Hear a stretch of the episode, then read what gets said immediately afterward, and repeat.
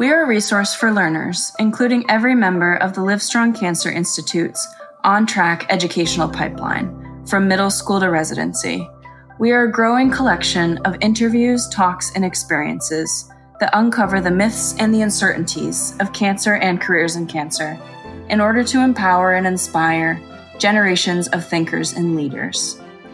This is Cancer Uncovered, an education and empowerment podcast by the Livestrong Cancer Institutes.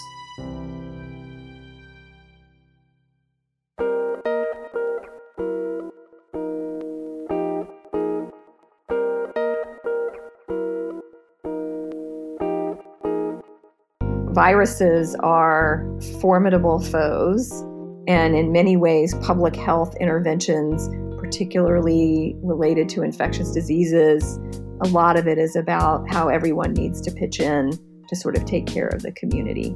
To get COVID illness around the time of having a surgery or to get COVID illness around the time of receiving chemotherapy really does increase the danger, and we want to do everything we can to, to drop that down. But that's why vaccines are arguably the major medical breakthroughs and public health breakthroughs because they're so effective and they're so effective because they're taking advantage of biology. The benefit of receiving the vaccine begins to develop only a few days even after the first vaccination is given. Welcome to Cancer Uncovered I am Nick Smith Stanley with the Livestrong Cancer Institutes at UT Austin's Dell Medical School. 2020 was a challenging year to say the least. In a year of political division, natural disasters, and civil unrest, the COVID 19 pandemic dominated the news in our personal and professional lives. Since the arrival of the first confirmed case in the United States in January 2020, over 100 million people around the world have been infected by COVID 19, including over 2 million deaths. In response to the pandemic, Businesses closed, schools and universities went virtual, and social distancing became the new norm. But there is hope. In December of 2020, not one, but two COVID 19 vaccinations were released. Shortly thereafter, federal and local governments began a phased distribution of the vaccines to healthcare workers and patients over the age of 75 who have high risk medical conditions. This month on Cancer Uncovered, I spend time with faculty members from Dell Medical School to learn about the current state of the pandemic, the vaccines, and how each impact patients with cancer. I talked with Dr. Elizabeth Matsui, professor of internal medicine and population health, and a pediatric allergist, immunologist, and epidemiologist who is a leading international expert on environmental exposures and their effects on asthma and other allergic conditions. Dr. Matsui also serves as director of clinical and translational research and is the Associate Director of the Health Transformation Research Institute. Also joining me is Dr. Declan Fleming, Assistant Professor of Surgery and Perioperative Care. Dr. Fleming serves as Division Chief of Surgical Oncology at Dell Medical School and is the Associate Director of Surgical Services at the Livestrong Cancer Institutes. He has initiated and conducted clinical trials in the care of patients with melanoma and cancer of the colon, breast, pancreas, and liver, and is active in medical education. This is Cancer Uncovered. So let's talk about COVID. How did we get from just hearing this story on the news to really having this this serious pandemic that's been going on here for almost a year? This was an enormous challenge to start out with. That being said, there are countries in the world that have contained it and they are, you know, diverse and I think because they exist, it points to the fact that we have failed in so many ways to control it better. And, you know, I'm a public health practitioner along with being a pediatrician at heart. And what we failed in was our sort of centralized public health messaging and management of the problem. And I think the the failure in the kind of area of, of public health is also because you know we have a culture that's is less about what you might need to do as an individual to take care of your community and in many ways public health interventions particularly related to infectious diseases a lot of it is about how everyone needs to pitch in to sort of take care of the community I don't think we can underemphasize the risks of COVID for cancer patients. We know that the people that are most susceptible to having a really bad experience from COVID, that is, a prolonged illness or organ failure or even death, are people that have what we call comorbid conditions. And that is other health problems that make them more weak or susceptible so that they're not able to recover from the viral illness of COVID as well. And clearly, anybody who has a cancer has a significant comorbid condition. And it's interesting that that affects things in two ways. Number one, the cancer might make the person less resilient, so they're not able to overcome another illness as well. So that if you get sick from COVID and it begins to put stress on like your lungs, that stress on the lungs where your oxygen level goes down puts stress on other organs. And if you're already weakened because of either having a cancer or going through a cancer treatment, that makes you more susceptible to a worse outcome. And we've looked at that in surgery, and we found that people who have major surgeries who have a COVID infection are more likely to have a worse outcome from that surgery, meaning other infections or even death where we might not expect that to happen otherwise. And so, COVID is a big deal to surgical patients as well as being a big deal to patients with cancer because not only are they more susceptible to getting the infection and having worse problems from it, but they're more susceptible to longer term problems, making their recovery longer from it. The only other thing that I would mention is that it's very hard for human beings to conceptualize exponential transmission or spread. We see something like, oh, there are 10 cases and we don't understand two things that one those were the 10 cases that were identified. And early on in the pandemic if there were 10 there were actually probably really 100 and then each of those cases infects on average you know roughly two people. And then each of those infects two. And so things rapidly spin out of control. So you have to intervene and have everybody on board to intervene at a time when it may be hard to convince people that it's really as big of a problem as it is because what they see is only those 10 cases. They don't see that there are 100 and it's hard for them to imagine what exponential growth looks like. This is probably way harder to answer, but do you think we're doing better as a whole in kind of putting the the collective before our our own individual I guess freedoms as some people like to say? I think so, but you know what's happened is we have a new variant of the virus now that is more transmissible.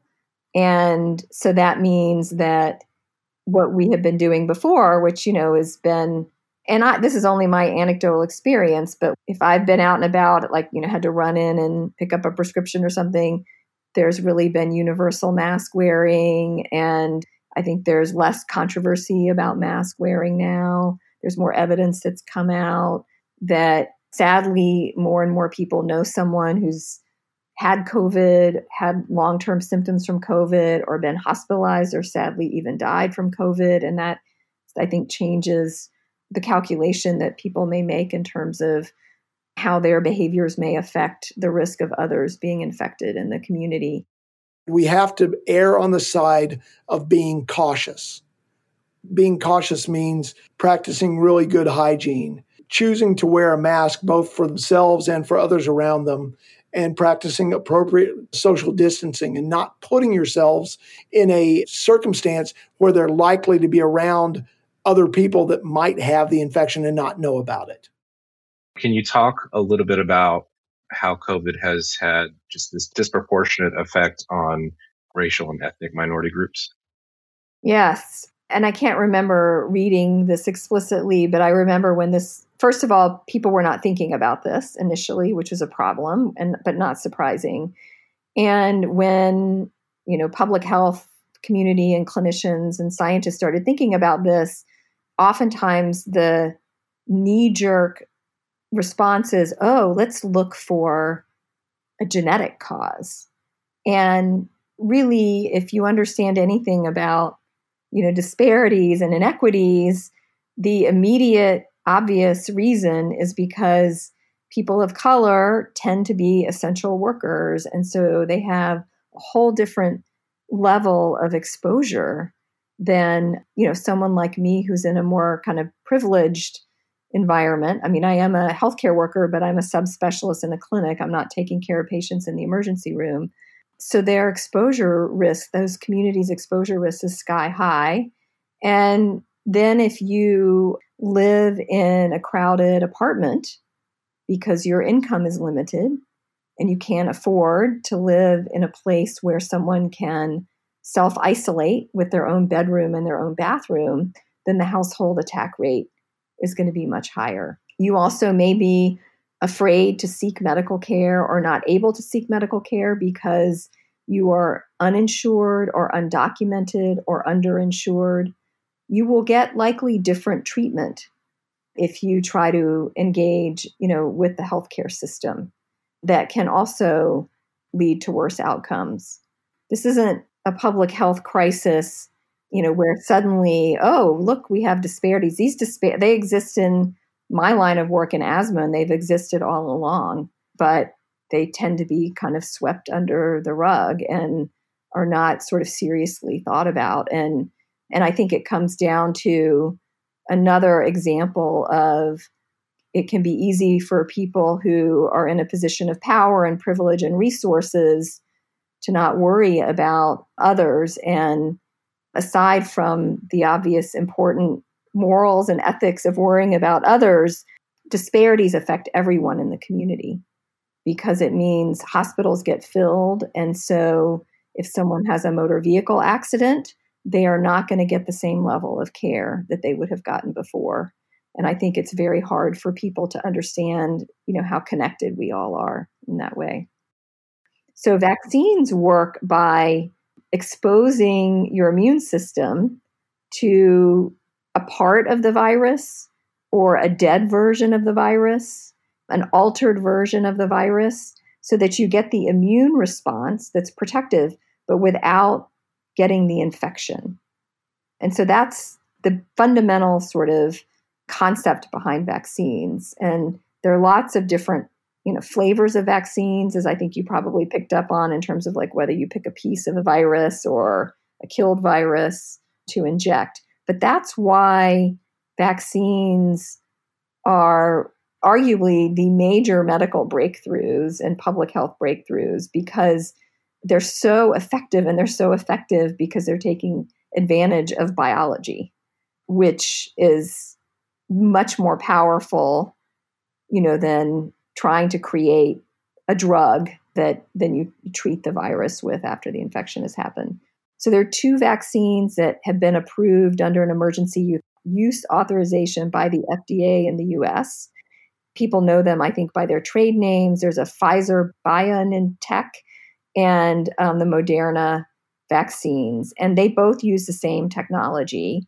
And these are the first mRNA vaccines to be really used that are uh, on the market. What we mean by an mRNA vaccine is that the vaccine has the RNA that encodes for part of the SARS CoV 2 virus or the COVID virus.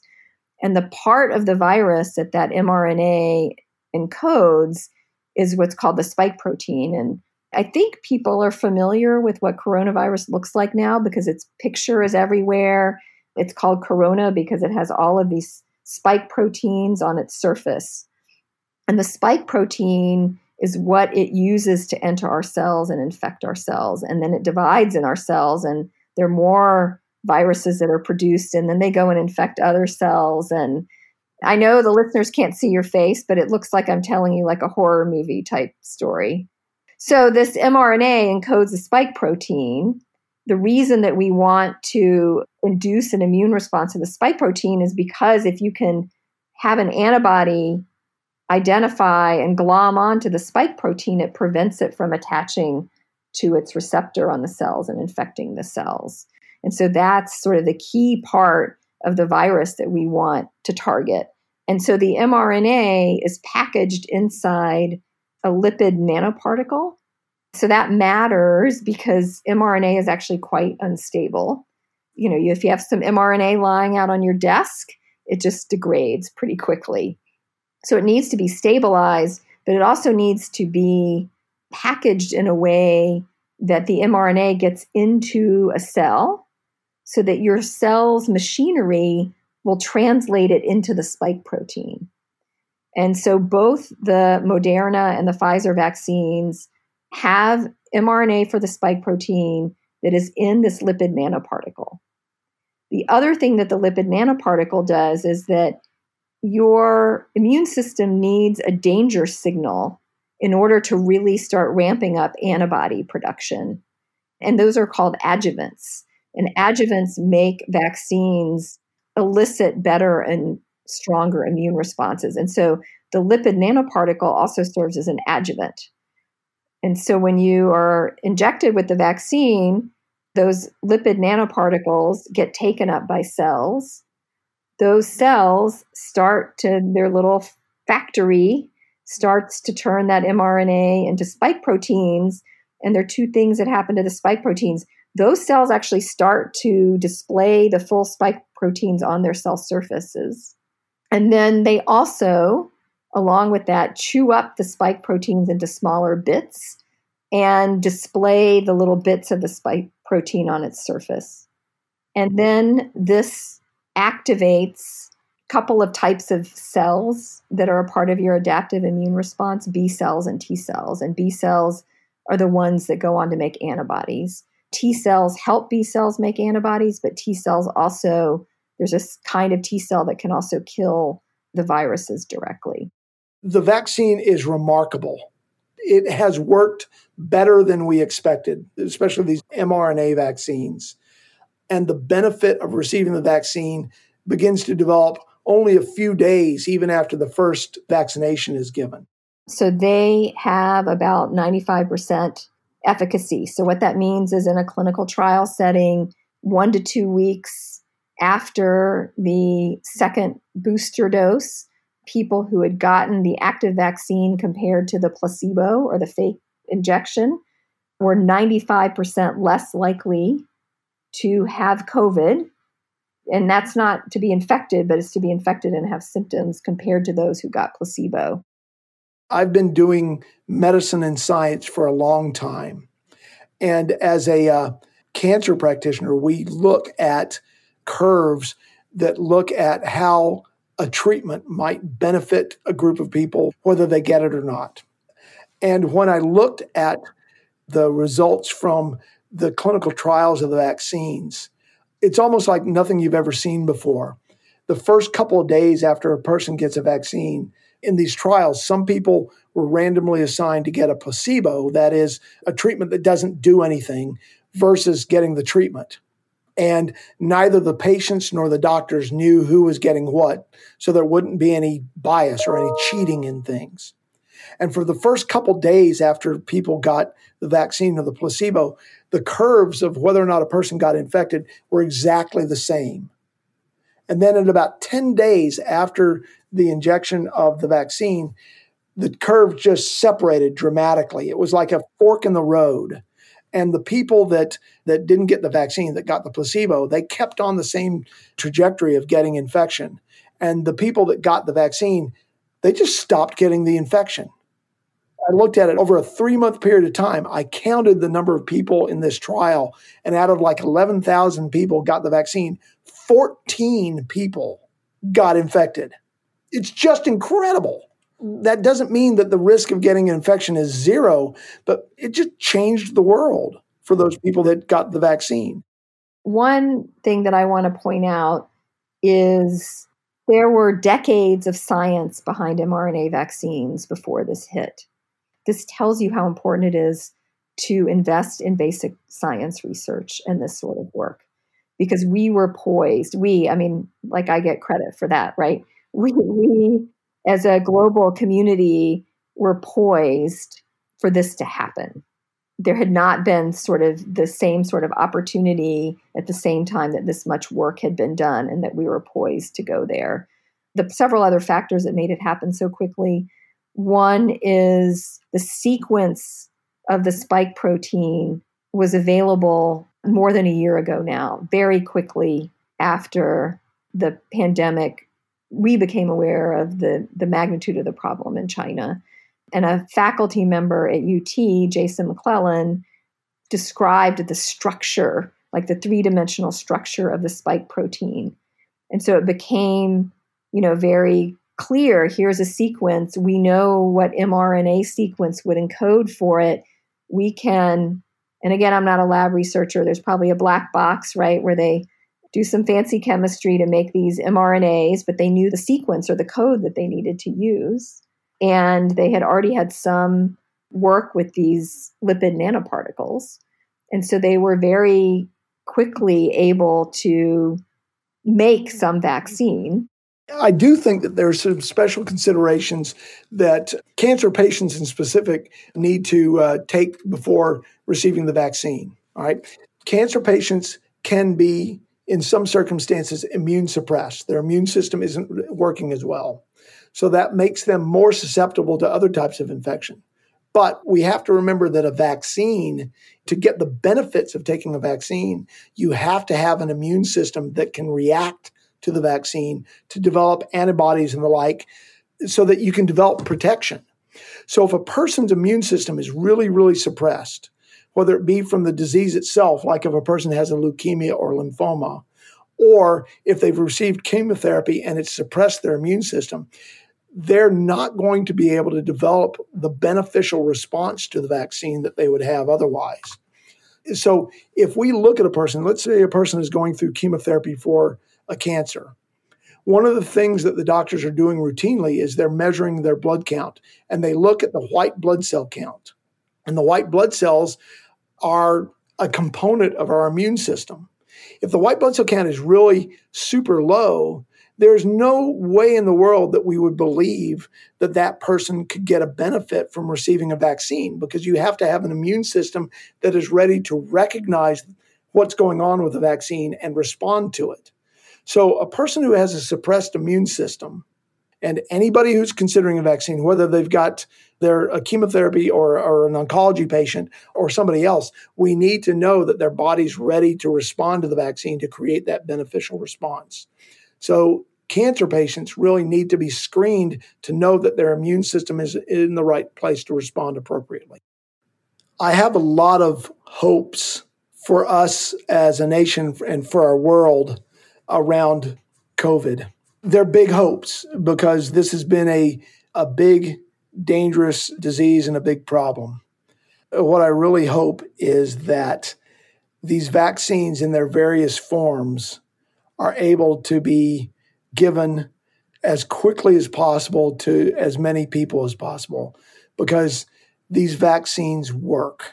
And so I want to see everybody get the benefit of getting that vaccine. And that means we have to have not only the production of the vaccine, but also my prayer is that we figure out a way to organize ourselves to start getting people this these vaccines in a fair, in an equitable way. So nobody's denied this that ought to be receiving it. And that we recognize that it's not just important for the science of making a vaccine to have been accomplished, but we've got to have the mechanism of getting this to people in place. And I want to play my part in protecting people that can't be protected. And again, my hope and my prayer is that even if people don't think that they're in a high risk category for getting horrible COVID and dying from it, even if they say, man, this is not a big deal disease, my hope is that people are going to say, it might not ever be a big deal to me, but it might be a big deal to somebody. I'm going to do my part to protect those vulnerable people, and that we're going to have people embrace that. And we we get very, very serious about continuing high production levels. And we get very, very serious about making ways to deliver the vaccine. And we get really serious about our responsibility for protecting other people. And we're going to show our love for people that way. So I hope we set up mass vaccination sites And that, I think, is a part of what's starting to happen um, in different states and what will happen in Texas. I think we want to be at a minimum at a million vaccines per day. I think ideally we want to be closer to 3 million a day in order to be much closer to, I'm using air quotes, normalcy by the summertime. But rapid dissemination of the vaccine is really, really critical, especially with this variant is brewing. So that's my hope. Uh, you know, my hope is that if anybody's on the fence about getting the vaccine, that they'll get off the fence and again for themselves, but also for people that they know and also for just strangers, you know? We're supposed to show love and compassion for the people that are most vulnerable. And I really hope people embrace that opportunity in doing this. Thank you to Dr. Matsui and Dr. Fleming for sharing their insight into the ongoing pandemic. To learn more about their work and the contribution Dell Medical School is making in the response to COVID, check out our website at dellmed.utexas.edu. Dr. Matsui is also the co host of her own podcast called The Effort Report, which covers life in academia. You can find the podcast on Twitter at The Effort Report. I'm Nick Smith Stanley with the Livestrong Cancer Institutes, and this has been Cancer Uncovered. For more information about the Livestrong Cancer Institutes, check out our website at dellmed.utexas.edu. You can follow our director on Twitter at S. Gail Eckhardt Eckhardt is spelled E C K H A R D T. If you'd like to learn more about the Livestrong Cancer Institutes or have ideas of topics that we can uncover, please email us at livestrongcancerinstitutes at dellmed.utexas.edu. Please make sure that institutes is plural. And of course, if you liked our podcast, make sure you subscribe.